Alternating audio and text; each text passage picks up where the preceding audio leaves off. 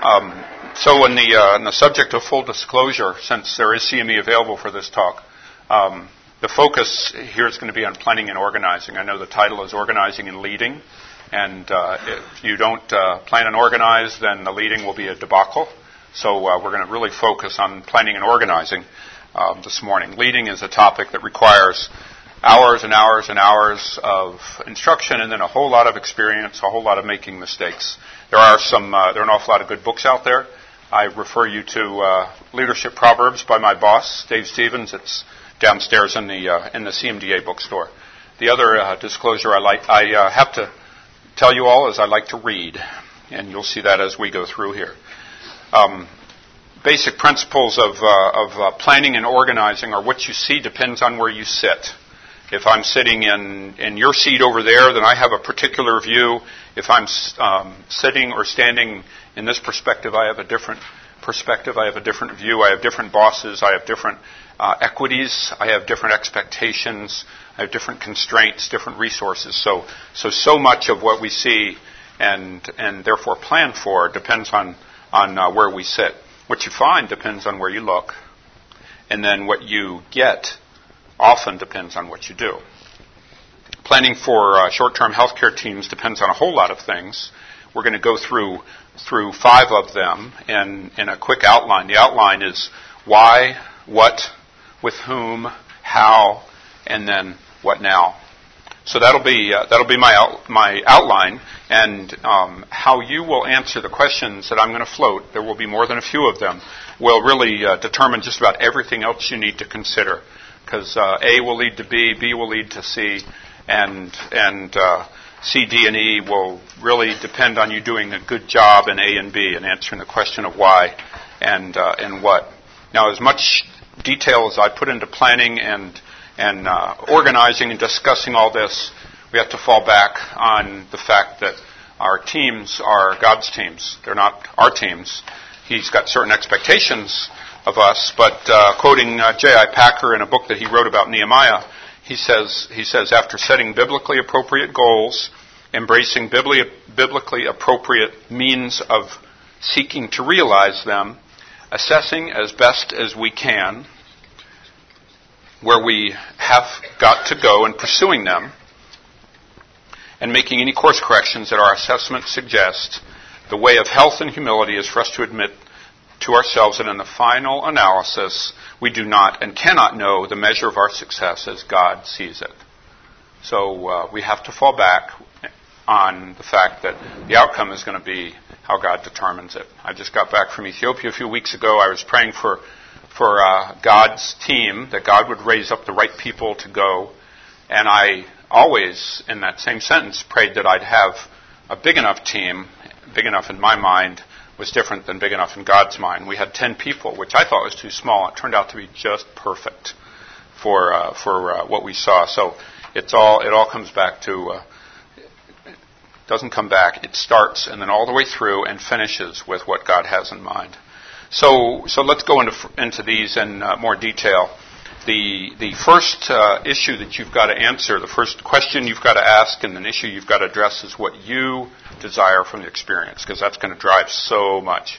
I'm going to spend uh, about uh, uh, 40% of the of the talk on on that. So so you ask yourself, why are you going? Are you seeking to serve God?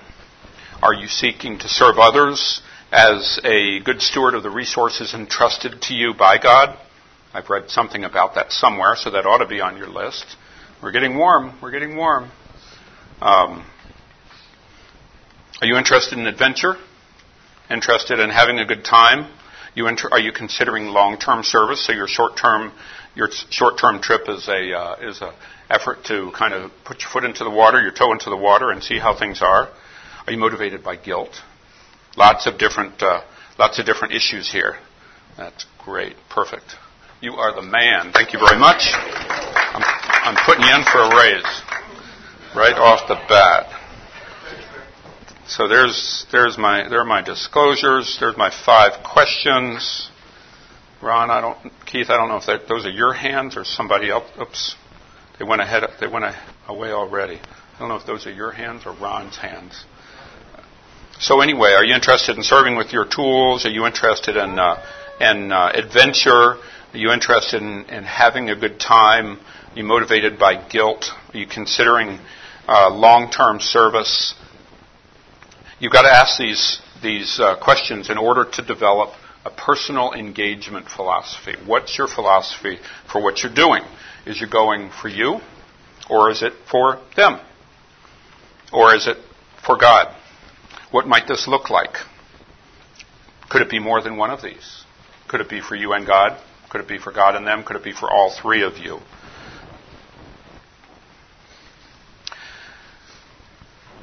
So why why you go?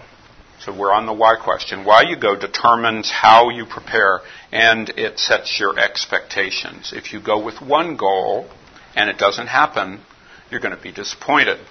You're going to be frustrated and you probably not go again.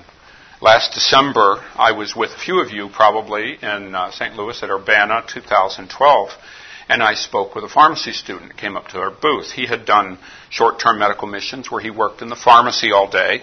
He handed out a lot of pills. He was feeling ambivalent about his experience. He knew that he was serving, but he was a little frustrated that he didn't do anything other than hand out pills. Those were words straight from his from his mouth. And then on the contrast, a few months before that, I had been uh, in a setting where had some pharmacy students who were working in the pharmacy, and they were also working in uh, an eye clinic, and they were able to start spiritual conversations with students and follow through on these I mean with patients. They were able to follow through on these spiritual conversations with pa- patients, and they were able to pray with patients. They were able to go on home visits, and they were involved in all aspects of care. So, what was different between these two settings? Uh, were there predetermined goals that were met? Perhaps these goals hadn't been established in the first place. So, so right up front, the question has to be asked: Why are you going? Um, whom are you serving? How should you serve? What should service mean to you in the long term? And then there are a couple of those tougher questions. Um, do you have victory over personal sin? Are you prepared to lead others to the cross? Are you prepared to lead others to victory over their sin? Lots of questions. I've got some ideas on how to answer these questions, but more importantly, it is to look at what God says about how to answer these questions. So the overarching goal in all missions is to make disciples. Don't have to read between the lines. This is one of my little extra slides. You're going to see a lot of these coming through. So, so you don't have to read between the lines. There's something in Matthew 28, something in Mark 16, something in Luke 24, something in John 20, something in Acts chapter 1. Making disciples includes evangelism, it includes church planting, it includes equipping believers. Matthew specifically mentions going and it, it mentions baptizing and it means it mentions teaching as methods to make disciples.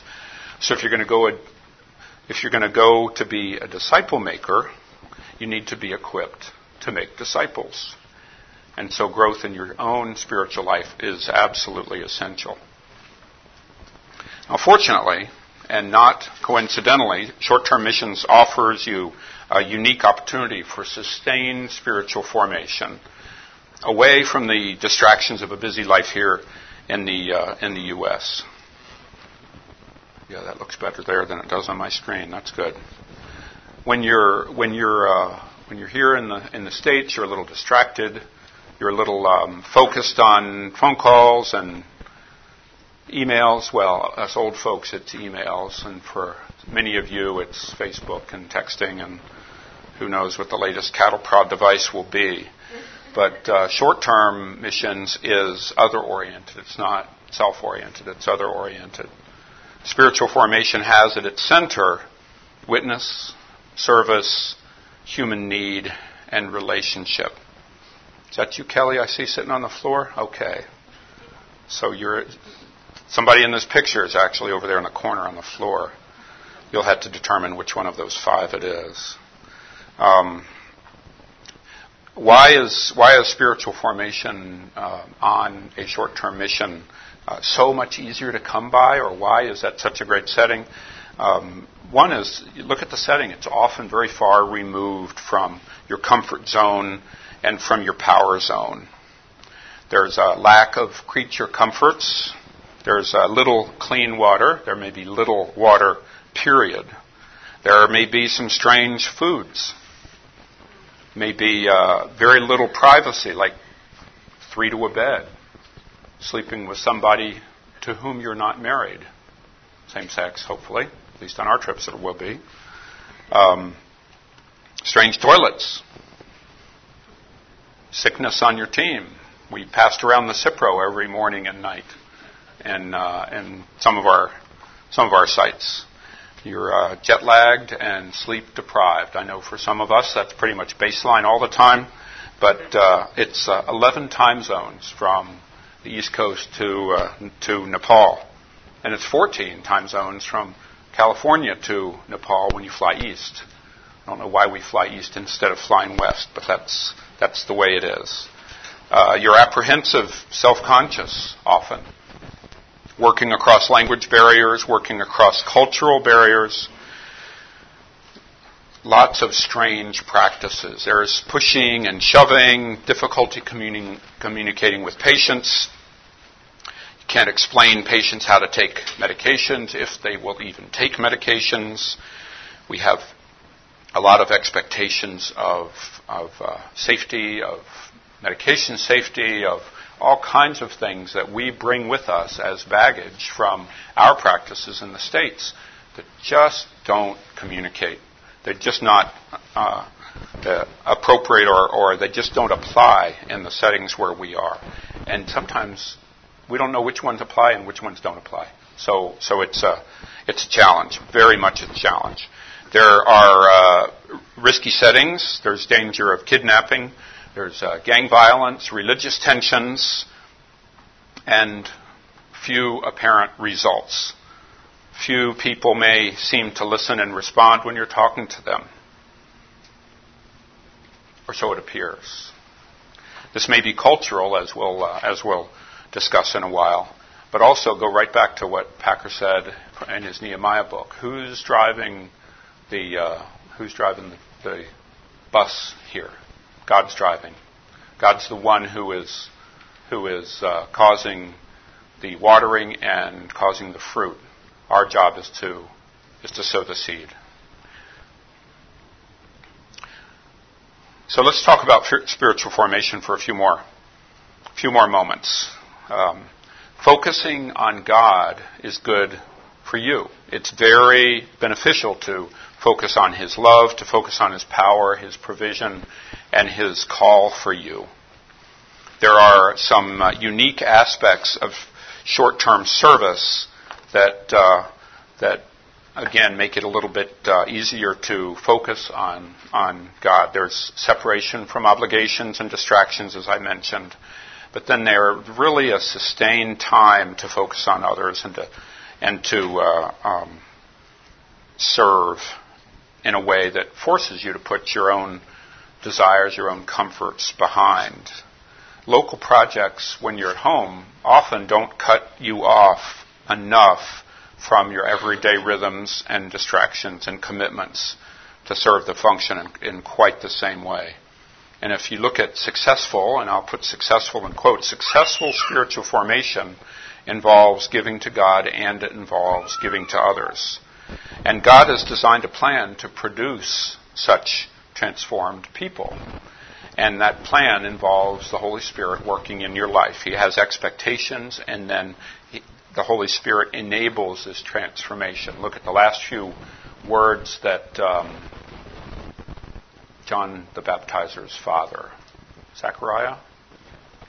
Look at read that in um, Luke, in um, wherever it is, the first chapter of whatever the gospel is, and just his prayer to God when when uh, he's able to talk again. And, and just look at the last few verses about empowerment, about how the Holy Spirit will empower to to uh, meet the Holy the Spirit's expectations. Okay, so that's number one. That is really focusing on why you serve, and that is the most important question to answer before you before you move forward. The next big area is is uh, and what you plan is is what do you plan to accomplish in the site where you're ministering? Is your goal to provide medical care, dental care, and surgical care? That's great. That, uh, but but it's important to ask which of those, and um, are you going to include more than more than one of these? Are you going to include an overt faith component? Do you plan to evangelize? Do you plan to plant churches?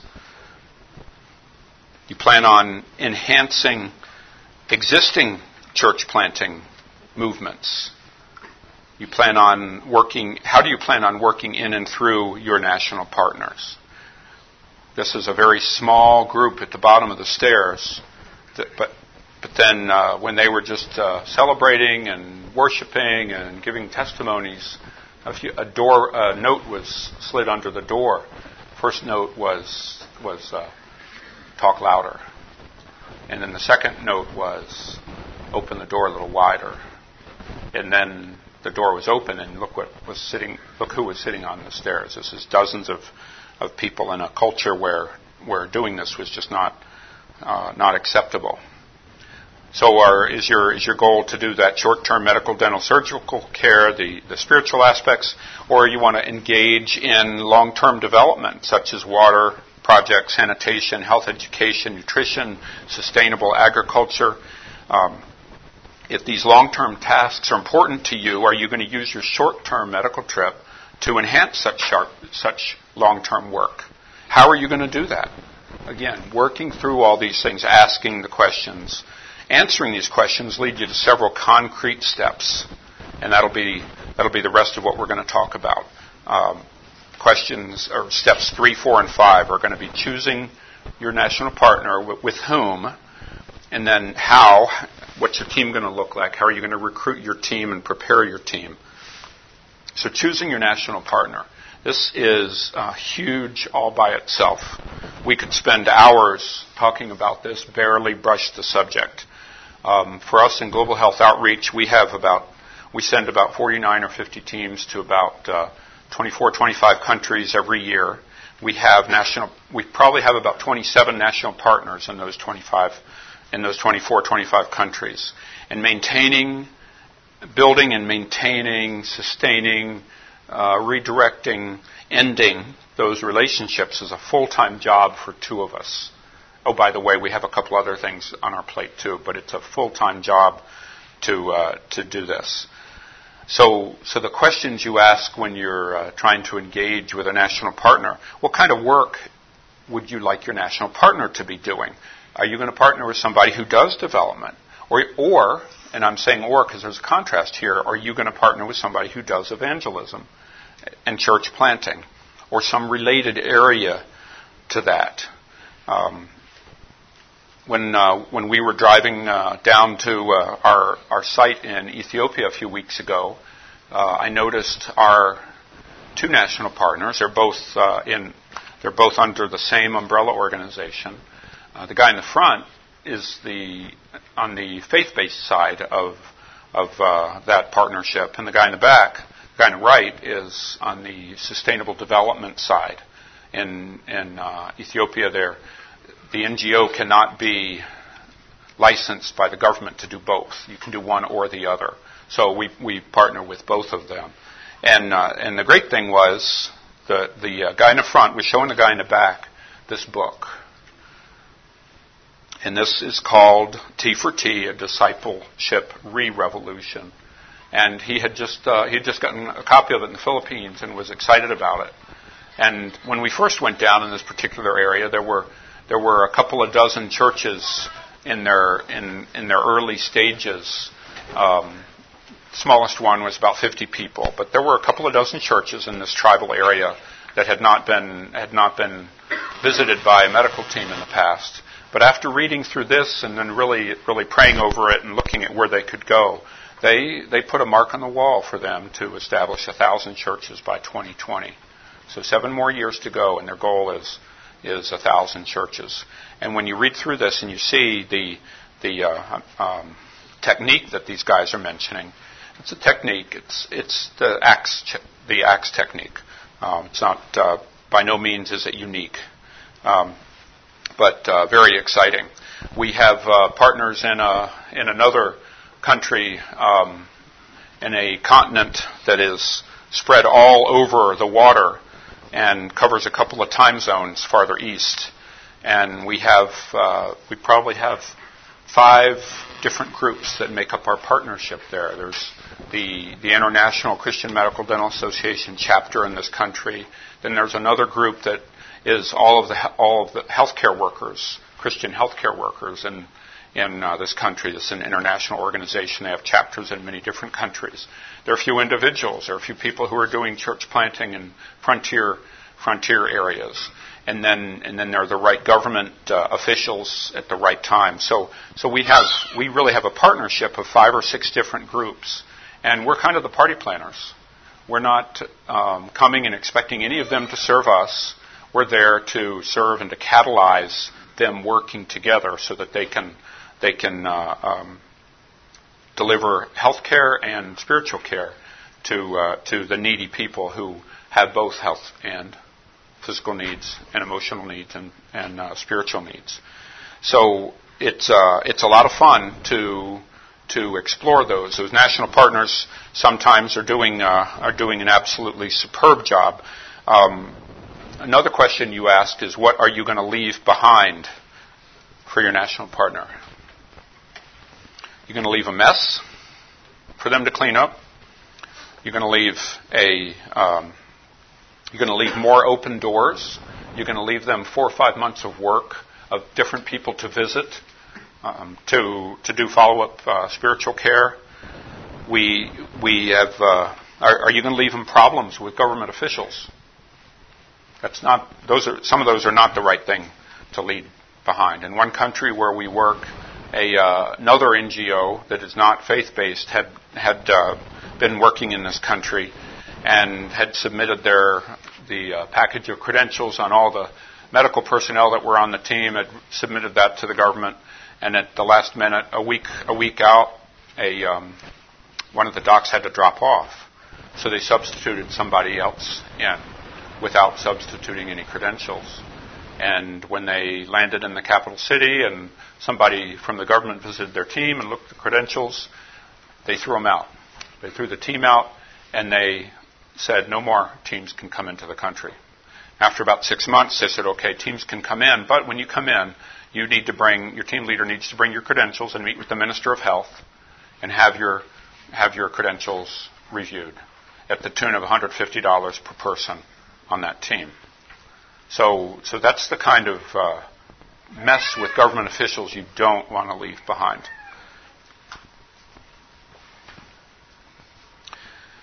So, building and maintaining your relationship with your national partner is a huge task. Your worldview will define your expectation, and your, part, your national partner's worldview will drive their expectations. You will struggle with communicating about your mutual expectations because your expectations are going to be different. You think and communicate in one way, and they almost always think and communicate in another way. And you're going to think that you're right on the same sheet of music. You could even try to write an MOU, a memorandum of understanding, and see how that works. So you, you will struggle with communicating. And you will struggle about money. Just expect it, prepare for it, don't be surprised by it, don't let it derail your activities. That is one of the biggest ways that the deceiver will seek to derail you, and that's by getting you frustrated. I've been frustrated on on these trips, and I just step back and say, no, this is this is going on for a reason. Some some of it is to help me to persevere. Some of it is because this person who's giving me this hard time, see my worldview coming in there. My definition of a hard time is not being able to, br- to bring my things into their country according to their rules because their rules seem to be changing. Actually, there's just variable, variable re- enforcement of their, of their rules. And I know we never do that in the United States, so I should have no expectation that anyone else would do that. So don't let it derail your efforts. Um, there are some great resources out. Did I? Did they already go by? There you go. Those first two up there are excellent um, resources for partnering. The first one by uh, is on leadership, expectations of leadership when you're working in other settings. And then uh, the second one on money, the complexities of money. And then the third one is, is, uh, is shorter, a real quick read, great on, on uh, money issues, specifically in Africa.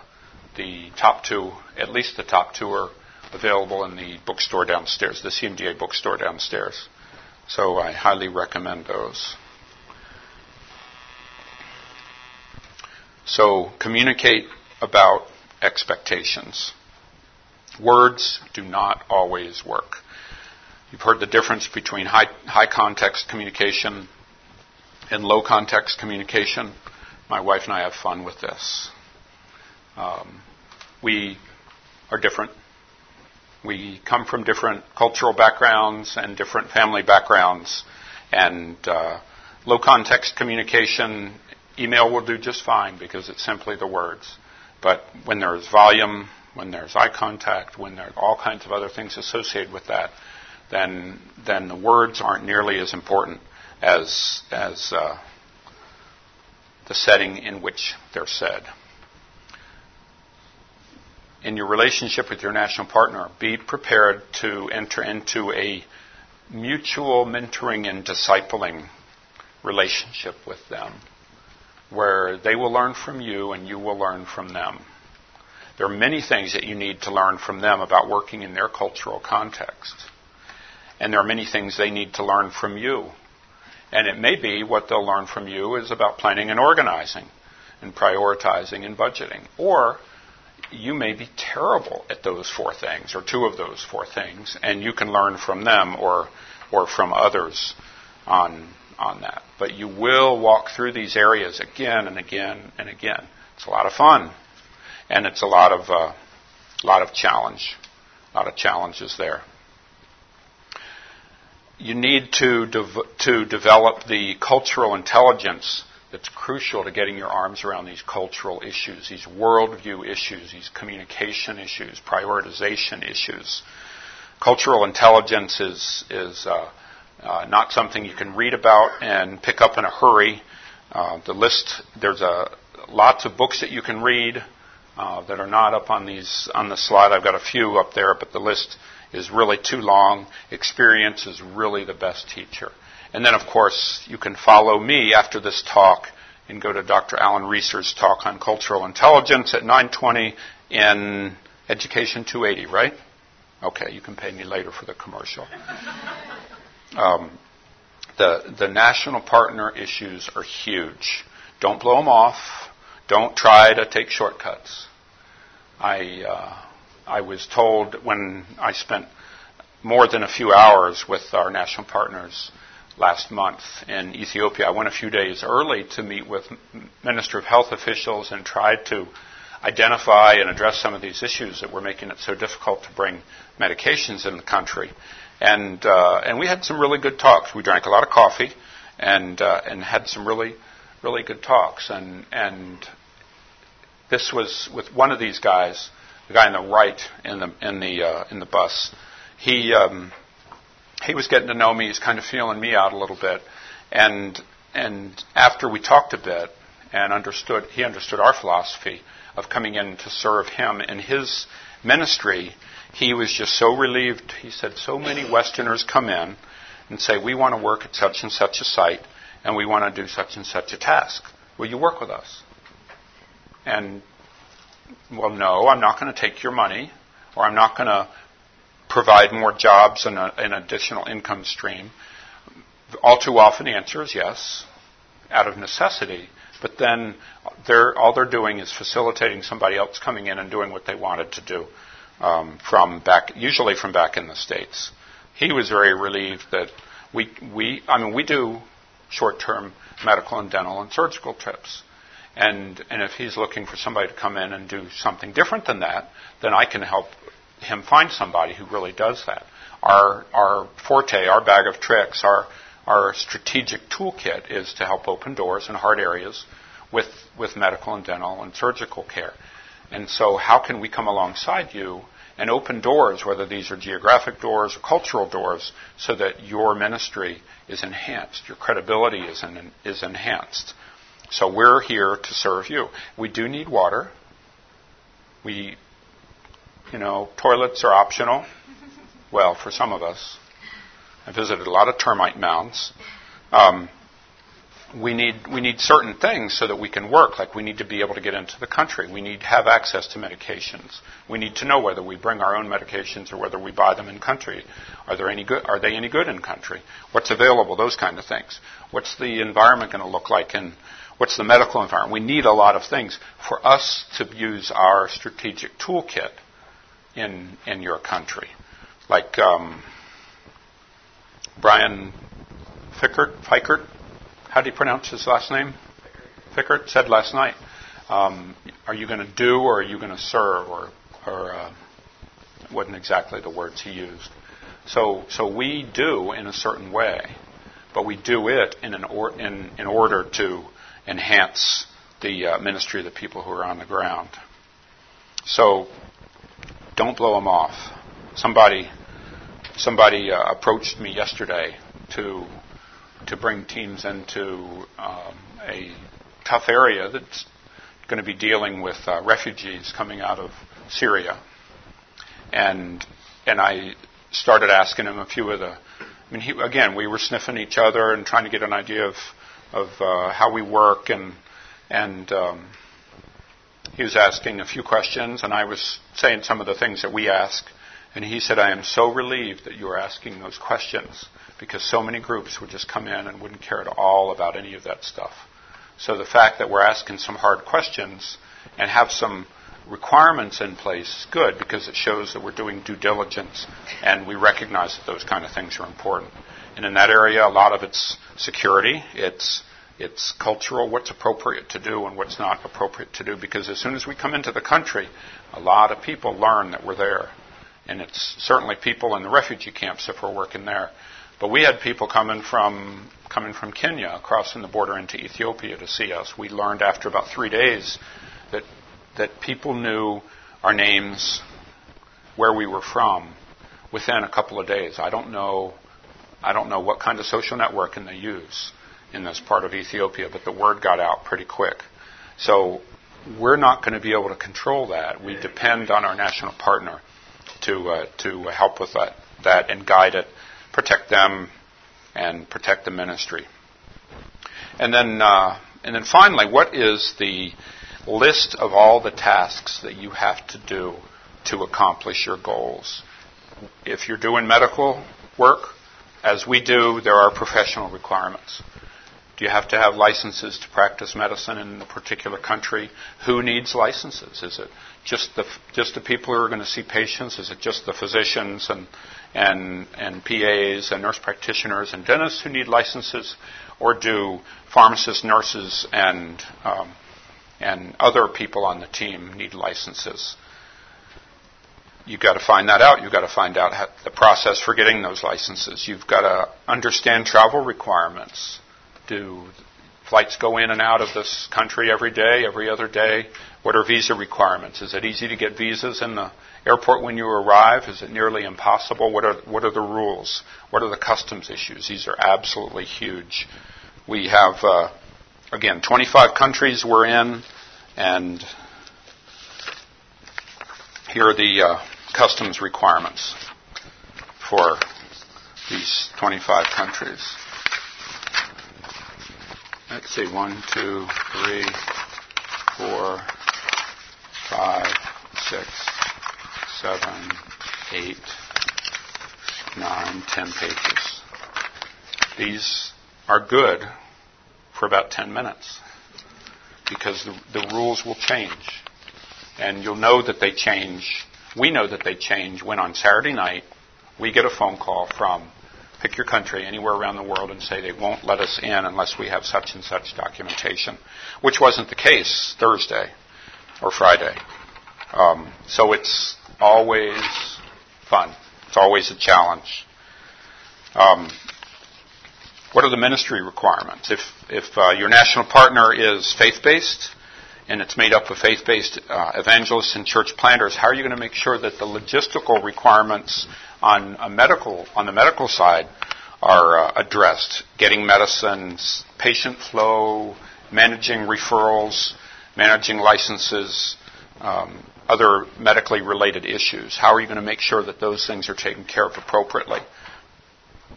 Um, if your uh, national partner is medical, how are you going to make sure that the spiritual planning is is addressed as far as having people who can counsel, people who will pray, people who will follow up uh, and uh, coordinate all the different uh, different churches. Logistics issues, boy, where do we start? Huge line. Medicine, back to medicines. Can we purchase them in country? Well, probably. Are they any good? Or do you take them with you? the um, uh, USAID funded a, a, study three or four years ago with the uh, U.S. Pharmacopoeia, Pharmacopoeia, is that how you pronounce that? Uh, where they looked at uh, five different countries on three different continents, and they looked at five different essential medications that are on the WHO list for, for essential medications. One was for tuberculosis, there was an antibiotic, a couple others. And they looked at quality, they looked at bioavailability of the medication, and, and looked at the quality. And, and it, was, it was random, it was all over the map. In one country, one, one uh, company would do a great job on manufacturing one or maybe two of those. In another country on the same continent, it would be just the opposite. So you have to have really good on the ground knowledge of, uh, of what's good. Or do you take these you take these medications with you? Well, then what are the requirements? We found out in uh, Ethiopia last year that the that the requirement is not only expiration dates and lot numbers, it's also manufacture dates, the country in which they're manufactured, the the uh, company that manufactures them, and then they even wanted certificates of analysis on every medication that we brought in. You guys probably don't see certificates of analysis. We're working on getting them. We've been told that yeah, they are available. Um, that's uh, a, a huge challenge. We can only bring in to Ethiopia what's on their formulary. Bismuth, 300 milligrams is on their formulary. Do you know what our strength is in the U.S.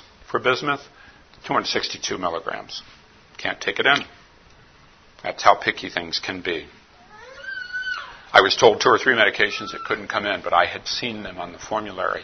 And so I, I apologized and said, oh, I'm sorry, I must be using a different version of your formulary.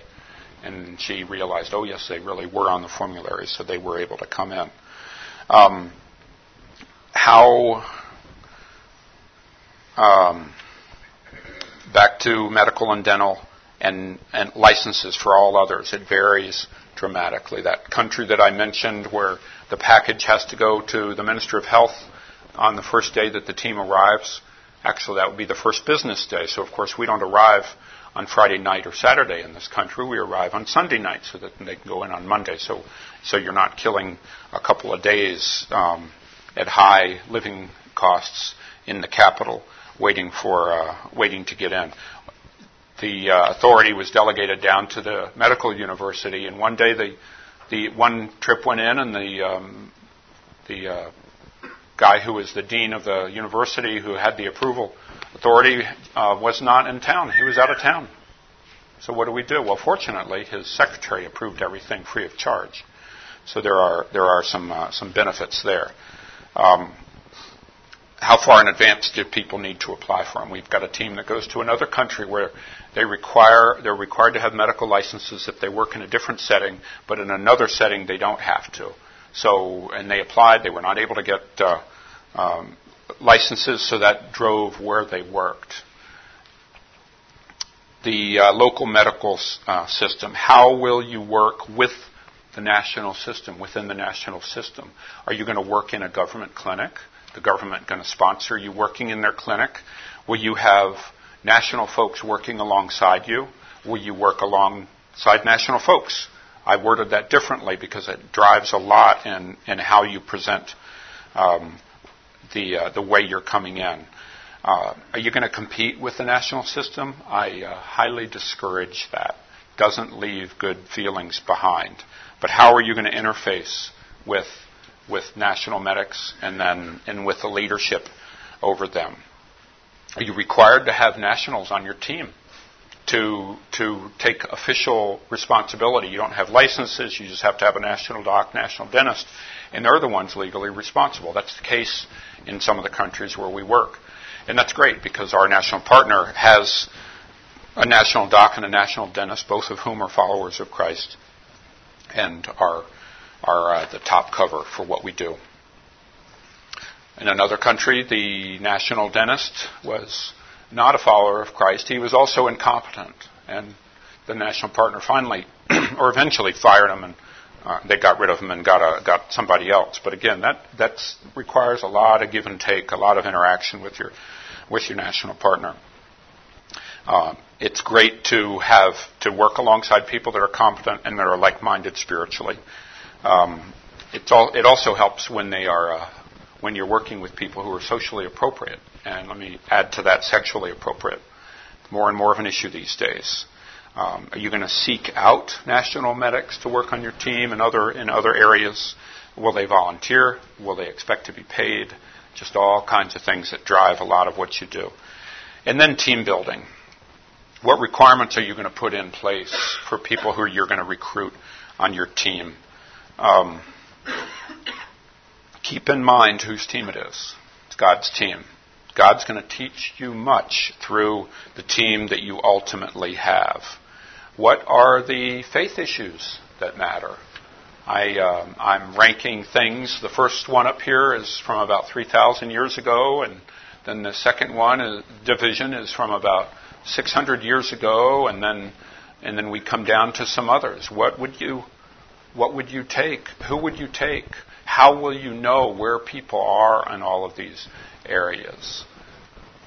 We have uh, certain criteria. We take those groups, and this is what we this is ultimately what we desire. Sorry, this is not going to be on the slides that I hang, so you'll have to look at that. Um, we have some interesting discussions with people when they when they come. But does does denomination matter?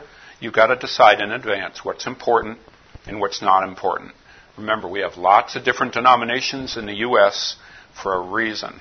Some of those reasons are good, but the reasons will bite you if you haven't thought through them.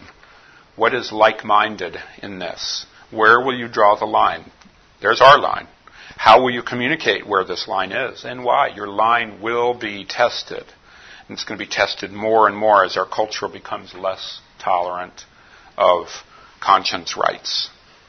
Pro- professional credentials. What, uh, what mix do you need? How many of what specialty do you want?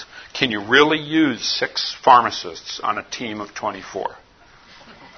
For that matter, can you use six family docs on a team of 24? It might be pushing it. We've got uh, we've had teams with six medical providers and 17 medical providers seeing the exact same number of patients. So we've got the data to to to go back and look at that. So now what we drive our our uh, formulary is based on not the number of providers, but the area where they're going, and what the what historically the number of patients that have been seen, and of course two providers versus 17 providers. That's going to drive uh, order of magnitude in the formulary, but. But it was very interesting to look and see that there was almost no difference between 6 and 17 medical providers. What kind of experience do you desire? You want all clinicians? You want people with academic training? Would it, would, do you really need somebody who has tropical medicine experience in Moldova? Do you want people who have mentoring and teaching experience, that's usually good. It's always good. Spiritual training. Um, students, are you going to take students? How will you make sure that the students are appropriately supervised? What experiences can you promise students? How will you ensure that this happens? And then, and then uh, young people. Two issues here. One is maturity, and uh, that's where you can count on on young people contributing to to the overall efforts of the team while they're still benefiting from the experience. Now, maturity tends to correlate with age, but not always.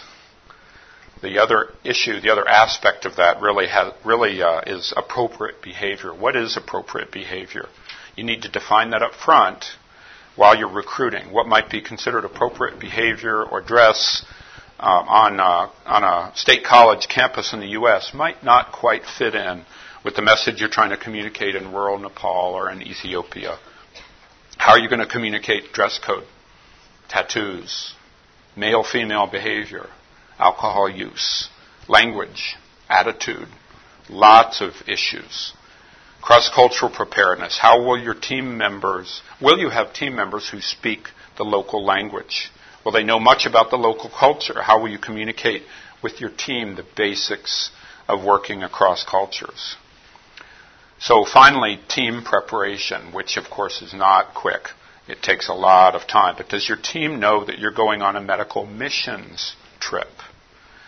Do they understand your twofold or your threefold purpose for going?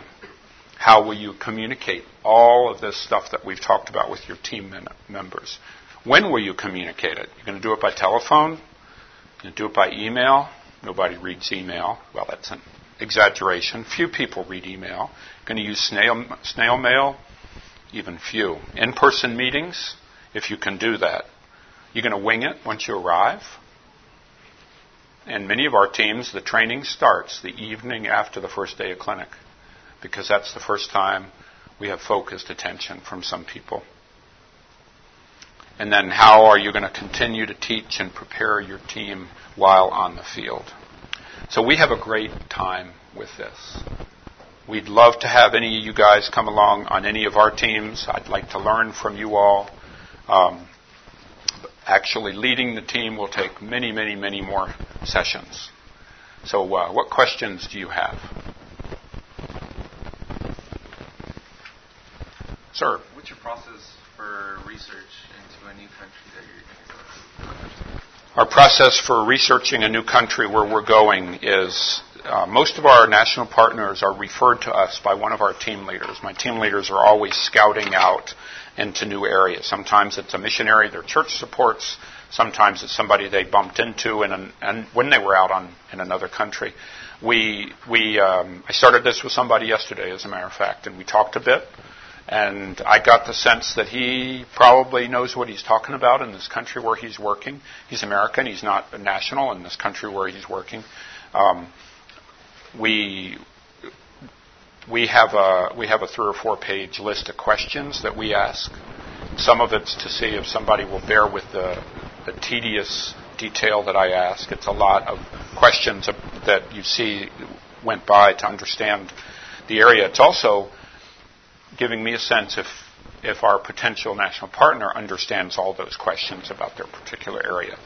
And then we often send, we often do a site survey, and that may be just one or two of us who go over and visit. It may be that we take a small team of very experienced um, uh, trip participants. When I go into a new country, we sometimes the, if it's a tough if it's a tough country, a closed country, everybody on the team will be one of my team leaders. So any one of them can get lost, and I know they can get home.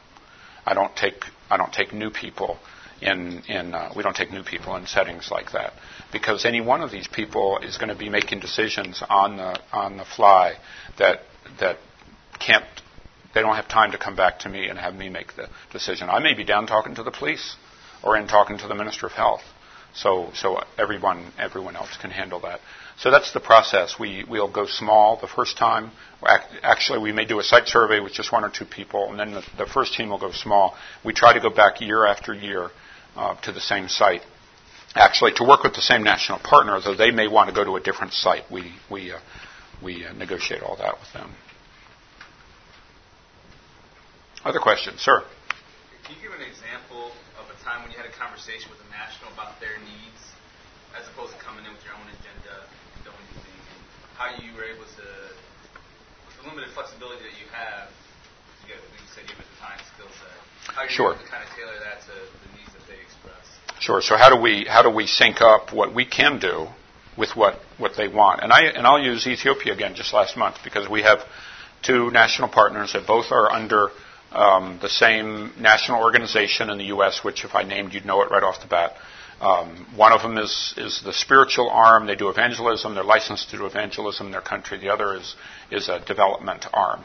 And while they're, they're followers of Christ and they, and they are very clear in that, they're not licensed to do evangelism. They're licensed to do development. And, and that's the guy I was spending an awful lot of time with, several, several days with as we were doing all the negotiations with the, with the health ministries. And, and he, he asked if there was a way that we could come alongside their long term um, development, if there was a way that we could link both our short term and long term. He said, We want the short term. We desperately need you guys to come in and do medical care because the people where we're serving, there has never been a medical team down there. There, there aren't any rivers within 300 kilometers. It's, it's mostly nomads who have, who have settled down. We're, we're doing the long term sustainability with getting these communities set up, but there's just been no medical care. And, and uh, so he was exploring ways that we could work with him. The things that came to my mind are, are education, health education, empowerment of, of, uh, of families so that they would not sell their girls into, into uh, um, slavery. Um, he was doing sustainable agriculture and several other things. So it's, it's how can we do both of those? Because the people that, if, if we're able to put funding into that, actually I can't put funding into that, but by negotiating with both of these two organizations, then I can go after funding sources in the U.S. who can come along. Our short term uh, trip will enhance his long term ministry, and our short term trip will be a benefit even for the for just the two weeks that we're there. So that was that was one one superficial way. Other uh, other countries, um, we were in another country in in uh, um, Eastern Europe where our national partner had never been in this very closed region, and by taking a medical team in, uh, we were able to open doors for them to minister more. And again, they had a list of 800 people who had come in that they were going to they were able to follow up with. We just happened to have a guy on our team who who was a uh, who was a financial financial guy from his previous life, some uh, um, missions pastor at a church in in the U.S. and he's gone back two or three times a year now doing strategic planning with churches that were that were uh, with whom we worked while we were there. So it's very interesting on how God opens those doors. The, the main attitude, though, is one of humility, and we're going in to serve. I was asked by another big ministry in the U.S. that sends short term teams you don't have employees in, in these other countries. I said, no, in one country do we have employees. And he said, would you? I said, well, it costs a lot of money. And he said, take money off the table. I thought about it and said, no, I wouldn't. I would not have employees because then it fundamentally changes the relationship to where they are serving us when we come in. That's not what we want. We are serving them in their ministry. Sir. Thinking about preventative care and taking care of your team, how do you decide based on the situation, what vaccinations, where do you get that information uh, in terms of resistance patterns and prophylactic treatment? Uh, do you go by World Health or CDC guidelines, or rely on your partners on the ground to tell you? Well, I did. Uh, I did tropical medicine, my tropical medicine at Tulane, and we send everybody to the CDC. We do a pilot on that one and wash our hands of it. Send everybody to the, to the CDC, and and there's uh, polio in South and Southern Ethiopia, and in Sudan and in Syria now. I mean, it's just a catastrophe on how polio is spreading. There probably isn't anybody in here who's susceptible to it. Yellow fever matters. Japanese encephalitis um, virus matters in certain places, uh, but it, we, we just turf right to CDC.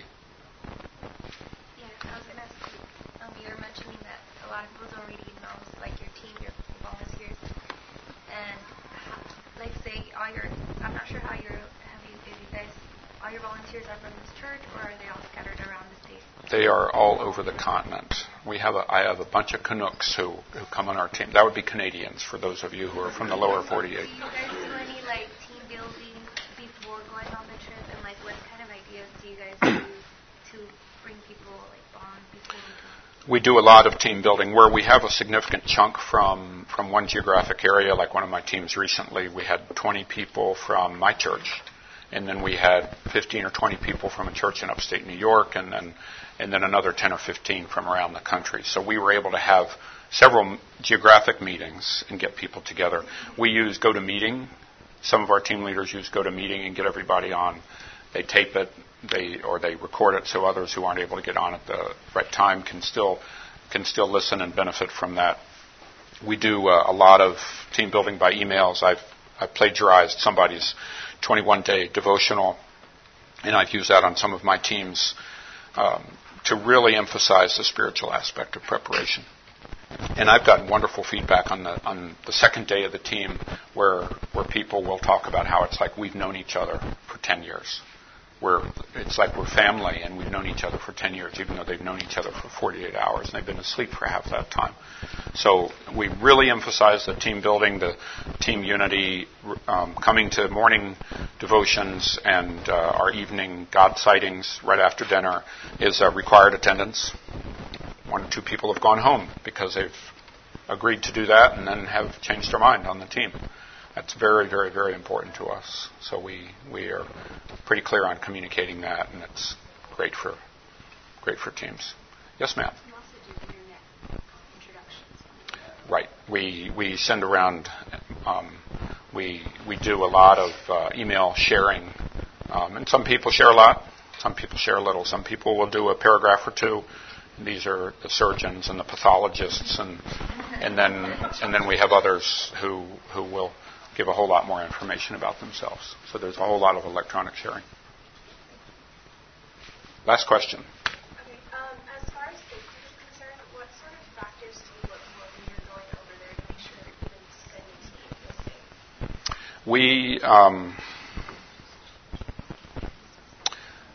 we have a uh, security contractor. We have insurance where that we, we have on everybody that has three elements. One is emergency hospitalization insurance covers things if you get admitted to hospital up to a certain amount that seems to be adequate. We have emergency medical evacuation insurance that just got bumped up to a maximum of $150,000 because it cost 140 to evacuate somebody from Nairobi, Kenya, back to back to Virginia. Um, and then we have uh, emergency security evacuation insurance. Um, I get a daily email from our contractor who does the emergency security. And I can tell you today what happened yesterday. I can tell you this morning. I didn't read the email yet because uh, I'm not going anywhere in the next three days. But uh, it tells about what riot happened in a certain part of a country. Um, we go back to our security contractor. I asked him specifically about where we're going in, in Ethiopia, and they told me all the, the politics. And, and but our main feedback comes from the guys on the ground, the guys and gals on the ground, because they really know what's going on. You don't. I don't read the newspapers. I do, but they're a waste of time. And and uh, you want you want there's there's some uh, um, institutions that refer people to the State Department um, warnings. And if you read the State Department warnings and followed them, you'd probably never leave your house. They're so uh, uh, hypersensitive, but they're not there to really give you actionable information. There's some a certain amount of uh, covering their backside on that. Um, so with that, I will turn this off. I'm going to keep a- answering your question in a minute.